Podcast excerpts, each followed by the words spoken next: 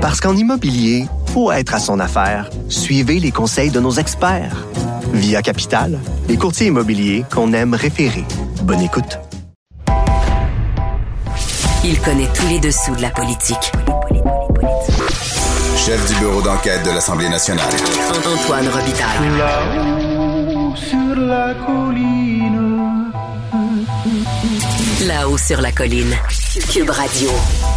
Excellent mardi à tous. Aujourd'hui à l'émission, le député libéral Monsef Déragi nous explique pourquoi il a décidé de ne pas voyager au Maroc pendant le temps des fêtes, même si ses parents qui y habitent traversent une situation extrêmement difficile. On discute aussi avec le député des aléas du Parlement virtuel. Mais d'abord, mais d'abord, je m'entretiens avec un jeune auteur qui, dans un essai récent, fait notamment un intéressant parallèle entre le personnage du 19e siècle, Étienne Parent, et notre premier ministre, François Legault. Grand philosophe, poète dans l'âme, la politique pour lui est comme un grand roman d'amour. Vous écoutez Antoine Robitaille. Là-haut sur la colline. Mon prochain invité à l'âge de mon aîné, son éditeur Boréal le présente d'ailleurs comme un millénarial. Et il a publié, malheureusement, en pleine pandémie, un essai étoffé sur la condition québécoise. C'est Alexandre Poulain, auteur de Un désir d'achèvement. Bonjour. Bonjour, M. Robitaille. Alors, comme je l'ai dit, votre éditeur vous présente comme un millénial ou un millénarial. Là. Je, je pense que c'est millénarial qu'il faut dire. Mais vous sentez-vous faire partie de cette génération qu'on pourrait appeler génération 2012, celle qui a fait le printemps érable? Oui, je me sens euh, faire partie de cette euh, génération. Moi, je l'ai d'ailleurs euh, nommé moi-même la génération 2012. J'ai beaucoup en commun avec cette génération, peut-être pas pour ce qui est des, des aspirations, mais peut-être que j'ai en commun avec eux, on pourrait dire par la négative, parce qu'on a tous été politisés sous le régime de, de, Jean Charest, qui est oui. une ère particulièrement florissante pour s'intéresser euh, la politique. Donc oui, euh, millénial, mais bon, euh, contrairement à plusieurs, je me définis d'abord et avant tout comme, comme un citoyen du Québec. Oui. Vous dites que c'est la dernière génération à pouvoir euh, se poser la question du Québec, la question du projet politique qui serait apte à perpétuer une culture québécoise vivante en Amérique. Euh, pourquoi c'est la dernière? La question qui m'a guidé euh, dans ce livre, la question de départ, c'est une euh, question que Fernand Dumont euh, s'était posée et qui, bon, lui-même avait posé à ses concitoyens dans un essai en 1995, qui est la suivante. une nation comme la nôtre vaut-elle la peine d'être continuée? Et on dirait que les Québécois, au cours des dernières décennies, n'ont pas été nécessairement capables de répondre à cette question. Euh, ne serait-ce que le référendum de 1995, c'est un ni oui ni non. Euh, ça, euh, que, que, je crois que ma génération soit la dernière à pouvoir porter ce projet-là, c'est plus un pari qu'autre chose. On ne peut pas le démontrer scientifiquement, mais il y a plusieurs indices qui nous laissent croire qu'il faut agir rapidement. Des statistiques par rapport à la langue d'usage, des statistiques démographiques, etc. Euh, donc, c'est ça, c'est plus un pari, euh, un pari qu'autre chose. Oui. C'est pour encourager, euh, c'est pour inciter à l'action politique. Est-ce qu'il pourrait y avoir un Québec sans le marqueur de la langue française? Je pense à, à l'historien euh, euh, Les Tourneaux, là, euh, qui a déjà dit Jocelyn Letourneau, pour préciser. Je pense à, donc à l'historien Jocelyn Letourneau, qui a déjà dit on a perdu le marqueur de la religion catholique, puis on a continué quand même d'avoir un sentiment national euh, particulier. Les Écossais ont perdu le marqueur de la langue et ils ont toujours le sentiment national fort. La preuve, ils songent même à faire l'indépendance actuellement. Euh, Est-ce qu'on le Québec pourrait perdre le ce marqueur de la langue française est, toujours existé? Ah, il y a du vrai dans ce que Jocelyn Letourneau dit parce que le mouvement euh, souverainiste euh, québécois s'est beaucoup concentré sur euh, la langue française. On le comprend bien, c'est un, c'est un marqueur distinctif en Amérique du Nord. Et bon, à l'époque du Canada français, c'était un peu ce qui nous distinguait, c'était le, le triptyque euh, notre foi, notre langue euh, et nos droits, donc nos droits avec le avec le, droit civil. Mais euh, maintenant qu'on a perdu la religion catholique, c'est clair qu'il nous reste la langue. Il faut il faut s'y atteler. Mais on a oublié aussi que l'une des premières caractéristiques d'une nation, c'est la mémoire.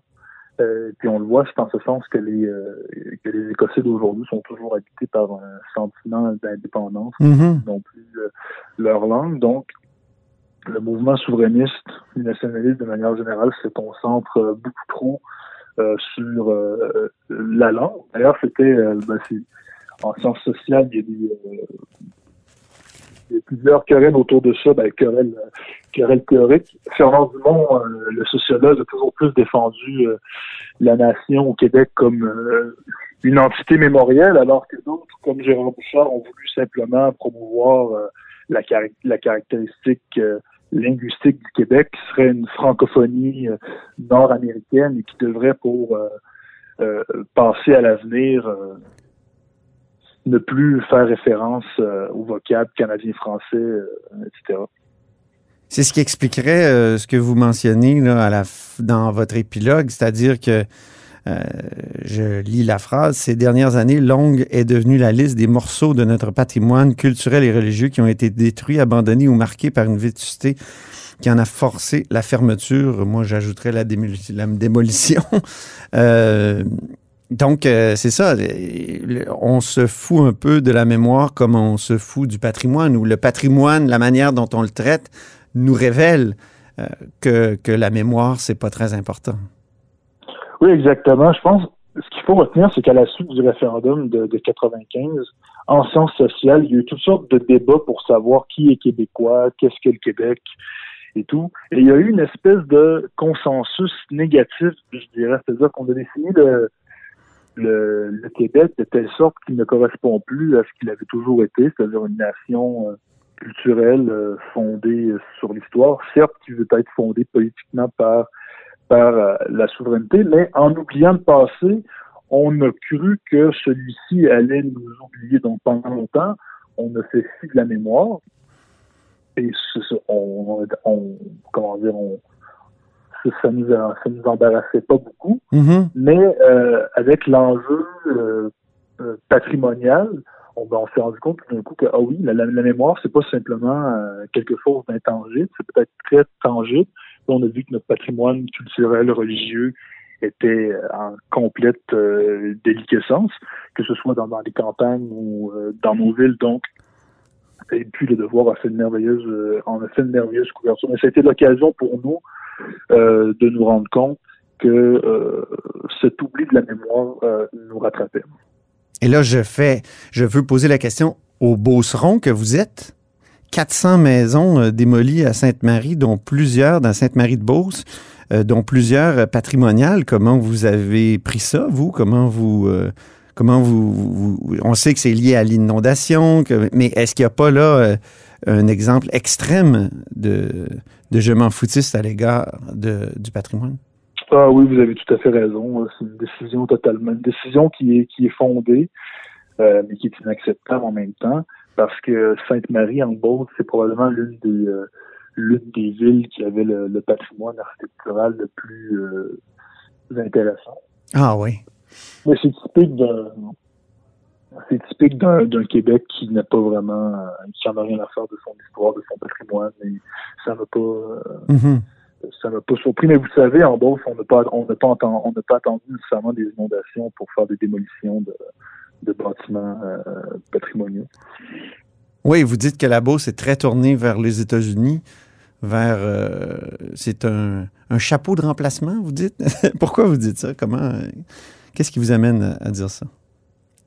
Ah, je disais simplement que quand on est euh, en, bordure euh, de la frontière avec euh, les États-Unis, c'est-à-dire que la, culture américaine, dans toutes ses facettes, nous est très proche.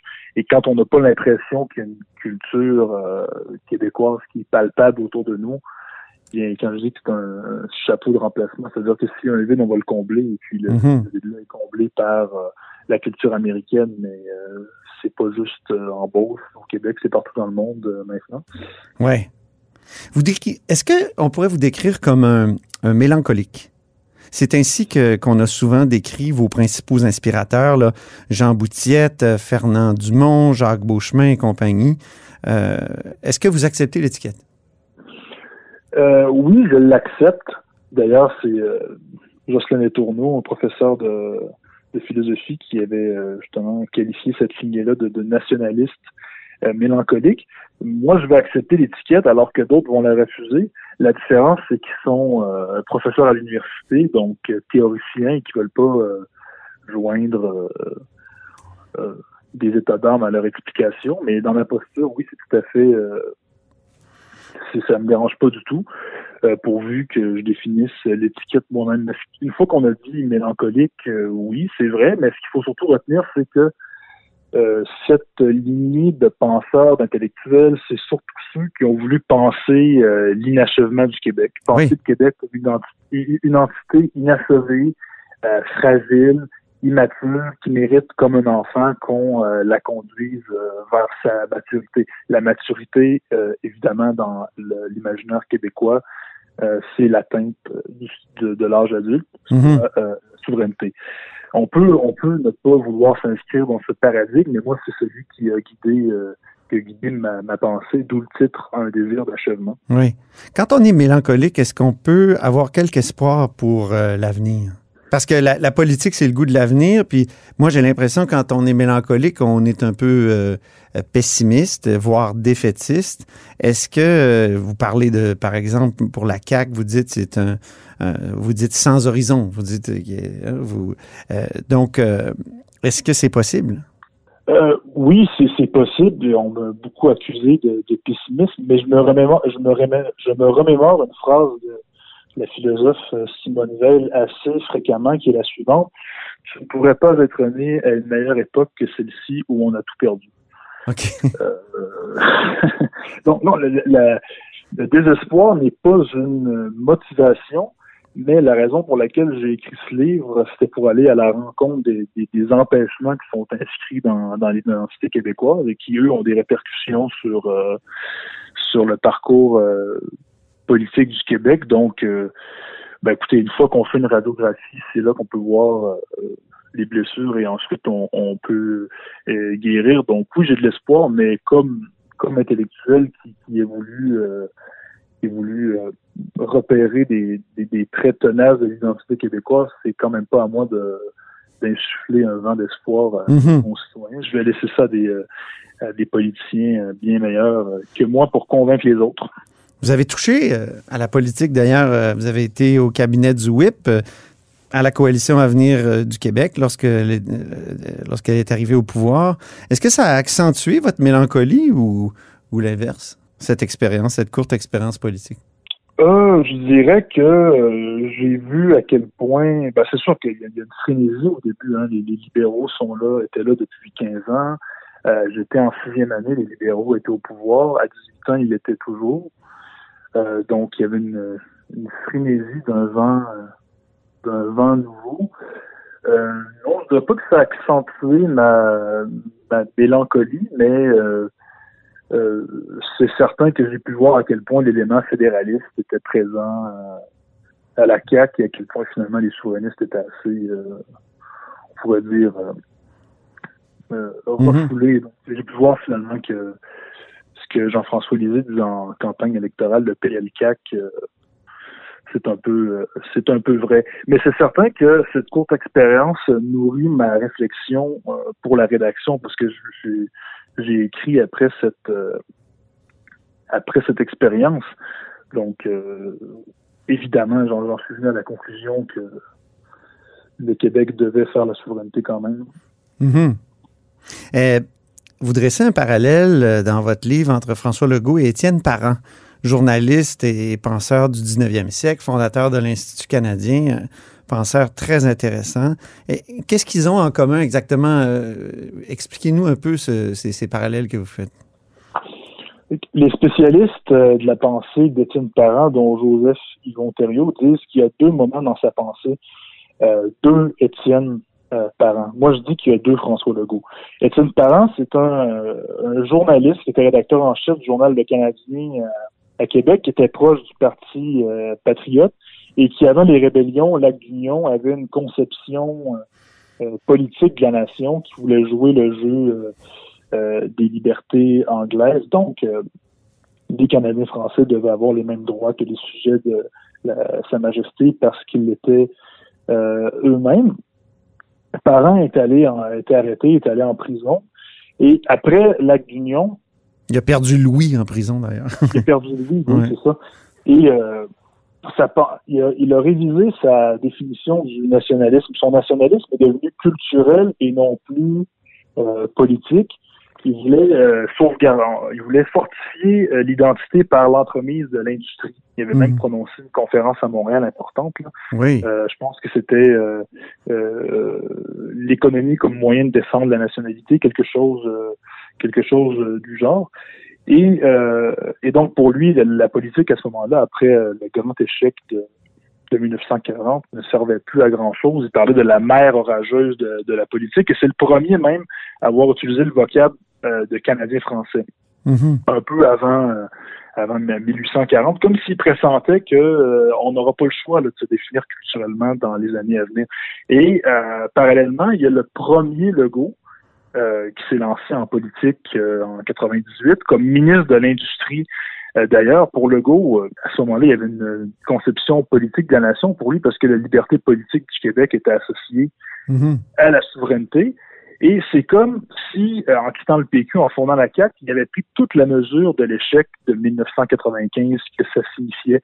Et le PQ euh, a eu du mal à prendre toute la mesure de, euh, de Mhm. cet échec. Et ensuite, Legault euh, a révisé sa, sa, sa position euh, nationaliste.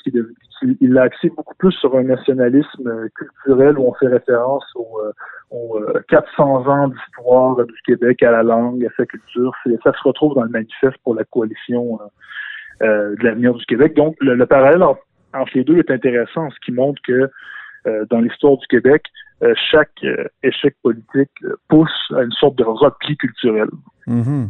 Étienne Parent a eu un moment de grand découragement, vous le dites, après 1840, après l'Union, il s'est dit euh, on, devrait peut-être s'assimiler. Euh, Il n'y a rien de, tout ça chez François Legault. Non, il n'y a rien de tout ça euh, chez François Legault, mais ce qui est d'autant plus euh, intéressant, c'est que, euh, justement, comme je le disais, Étienne Parent euh, parlait de la nécessité de fortifier le- l'identité par l'entremise euh, de l'économie. Et tout le parcours politique de François Legault semble avoir été guidé par ça. D'ailleurs, quand il est devenu ministre en 98, c'était en tant que ministre de l'Industrie. Et quand Oui. on lit les, euh, les discours d'ouverture euh, en novembre 2018, euh, ça revient. Donc, tout le parcours de François Legault repose sur la nécessité pour le Québec de rattraper les autres sociétés nord-américaines sur le plan de, de la richesse euh, collective. Mhm. Et ça, c'est clair pour Legault, c'est dans le but de, de solidifier le Québec, de solidifier euh, l'identité québécoise, il le dit très clairement. Et moi, ce que je dis, c'est que c'est un rattrapage intéressant, c'est un rattrapage sans horizon. Et c'est d'autant plus euh, sans horizon que la pandémie est venue nous rattraper et que, euh, bon, quel sera le projet de la CAQ après la pandémie? euh, Mhm. je, reviens au titre de votre livre, euh, Achèvement, au, au mot-clé, ou disons, au mot central du titre, euh, Achèvement. Est-ce qu'il peut y avoir un autre achèvement que l'indépendance politique? Je pense à, Gérard Bergeron, qui est un, ancien, euh, comment dire, qui est un penseur québécois, euh, professeur euh, en sciences politiques à l'Université Laval dans les années euh, 60, 70, euh, 80, qui est décédé maintenant. Mais quelques mois avant le référendum de 95, je l'avais interviewé et il me disait J'ai toujours pensé que l'avenir collectif pouvait être assuré en deçà de l'indépendance politique. Est-ce que vous croyez qu'il peut y avoir un achèvement euh, autre que par l'indépendance? Est-ce que dans- au sein du Canada, avec une nationalité mieux reconnue, euh, une autonomie peut-être aussi? Je pense que c'est possible en principe, mais que la réalité, euh, la réalité politique montre que c'est euh, montre que c'est très difficile. J'ai d'ailleurs choisi ce titre parce que, à mon avis, il comporte une équivoque. Euh, il y a un désir d'achèvement qui traverse notre histoire, mais il y a aussi un désir d'achèvement, d'en finir une fois pour toutes, comme on achève des chevaux. Ah oui. Il y a carrément, il y a, il y a un désir de pérennité. Il y a un désir euh, d'en finir avec euh, cette existence euh, qui ne va pas de soi, ouais. euh, qui provoque des, des ressassements identitaires euh, infinis. Euh, mais je pense qu'au stade où on est rendu, l'achèvement dont on a besoin, c'est toujours lui-même, c'est que le Québec se saisisse des moyens politiques de son existence. Ben, très bien. Merci beaucoup, Alexandre Poulain. Merci, M. Robitaille. Donc, écrivain, auteur de Un désir d'achèvement aux éditions Boréal.